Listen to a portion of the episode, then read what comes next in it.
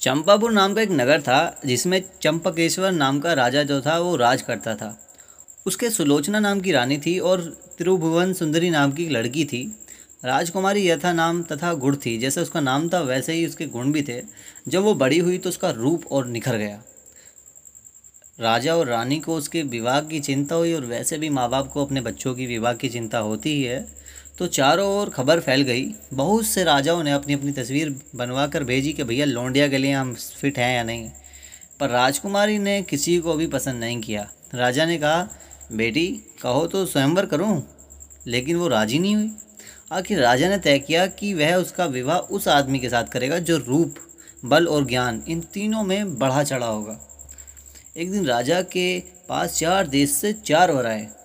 एक ने कहा, मैं कपड़ा बनाकर पाँच लाख में बेचता हूँ, एक लाख देवता को चढ़ाता हूँ, एक लाख अपने अंग लगाता हूँ, एक लाख स्त्री के लिए रखता हूँ और एक लाख से अपने खाने पीने का खर्चा चलाता हूँ। इस विधा को और कोई नहीं जानता। दूसरा बोला, मैं जल थल के पशुओं की भाषा जानता हूँ। तीसरे ने कहा, मैं इतना शास्त्र पढ़ा हूँ कि भैया मेरा कोई मुकाबला नहीं कर सकता। चौथे ने कहा, मैं शब्द वेदी तीर जलाना जानता हूँ भैया, शब्दों से ही लोगों को मार गिराता हूँ। चारों की बात सुनकर राजा सोच में पड़ गया। वे सुंदरता में भी एक दूसरे से बढ़कर बढ़ चढ़ करते भैया, क्रीम लिपस्टिक का ज़माना नहीं था, ओरिजिनल थे। तो उसने राजकुमारी को बुलाकर राजा ने उनके गुण और रूप का वर्णन किया कि, भैया ऐसे ऐसे ये एक खासियत इन चार चार लोंडों में है। अब तुम देख कर बताओ कौन सा लोंडा तुम्हें पसंद है? ठीक है? तो उसने राजकुमारी को जब बुलाया तो वो राजकुमारी चुप रही। इतना कहकर बेताल बोला, राजा, तुम बताओ कि लड़की जो है राजकुमारी, वो किसको मिलनी चाहिए?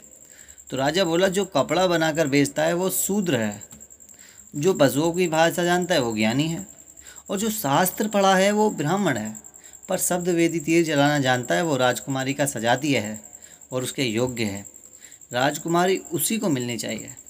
राजा के इतने कहते ही, बेताल भैया गायब हो गया, वही पेड़ पे जाके लटक गया, राजा वापस फिर से लौटा और उसे ले जाकर ले चला अपने कंधे पर रख के और फिर वो दसवीं कहानी सुनाने लगा, ठीक है?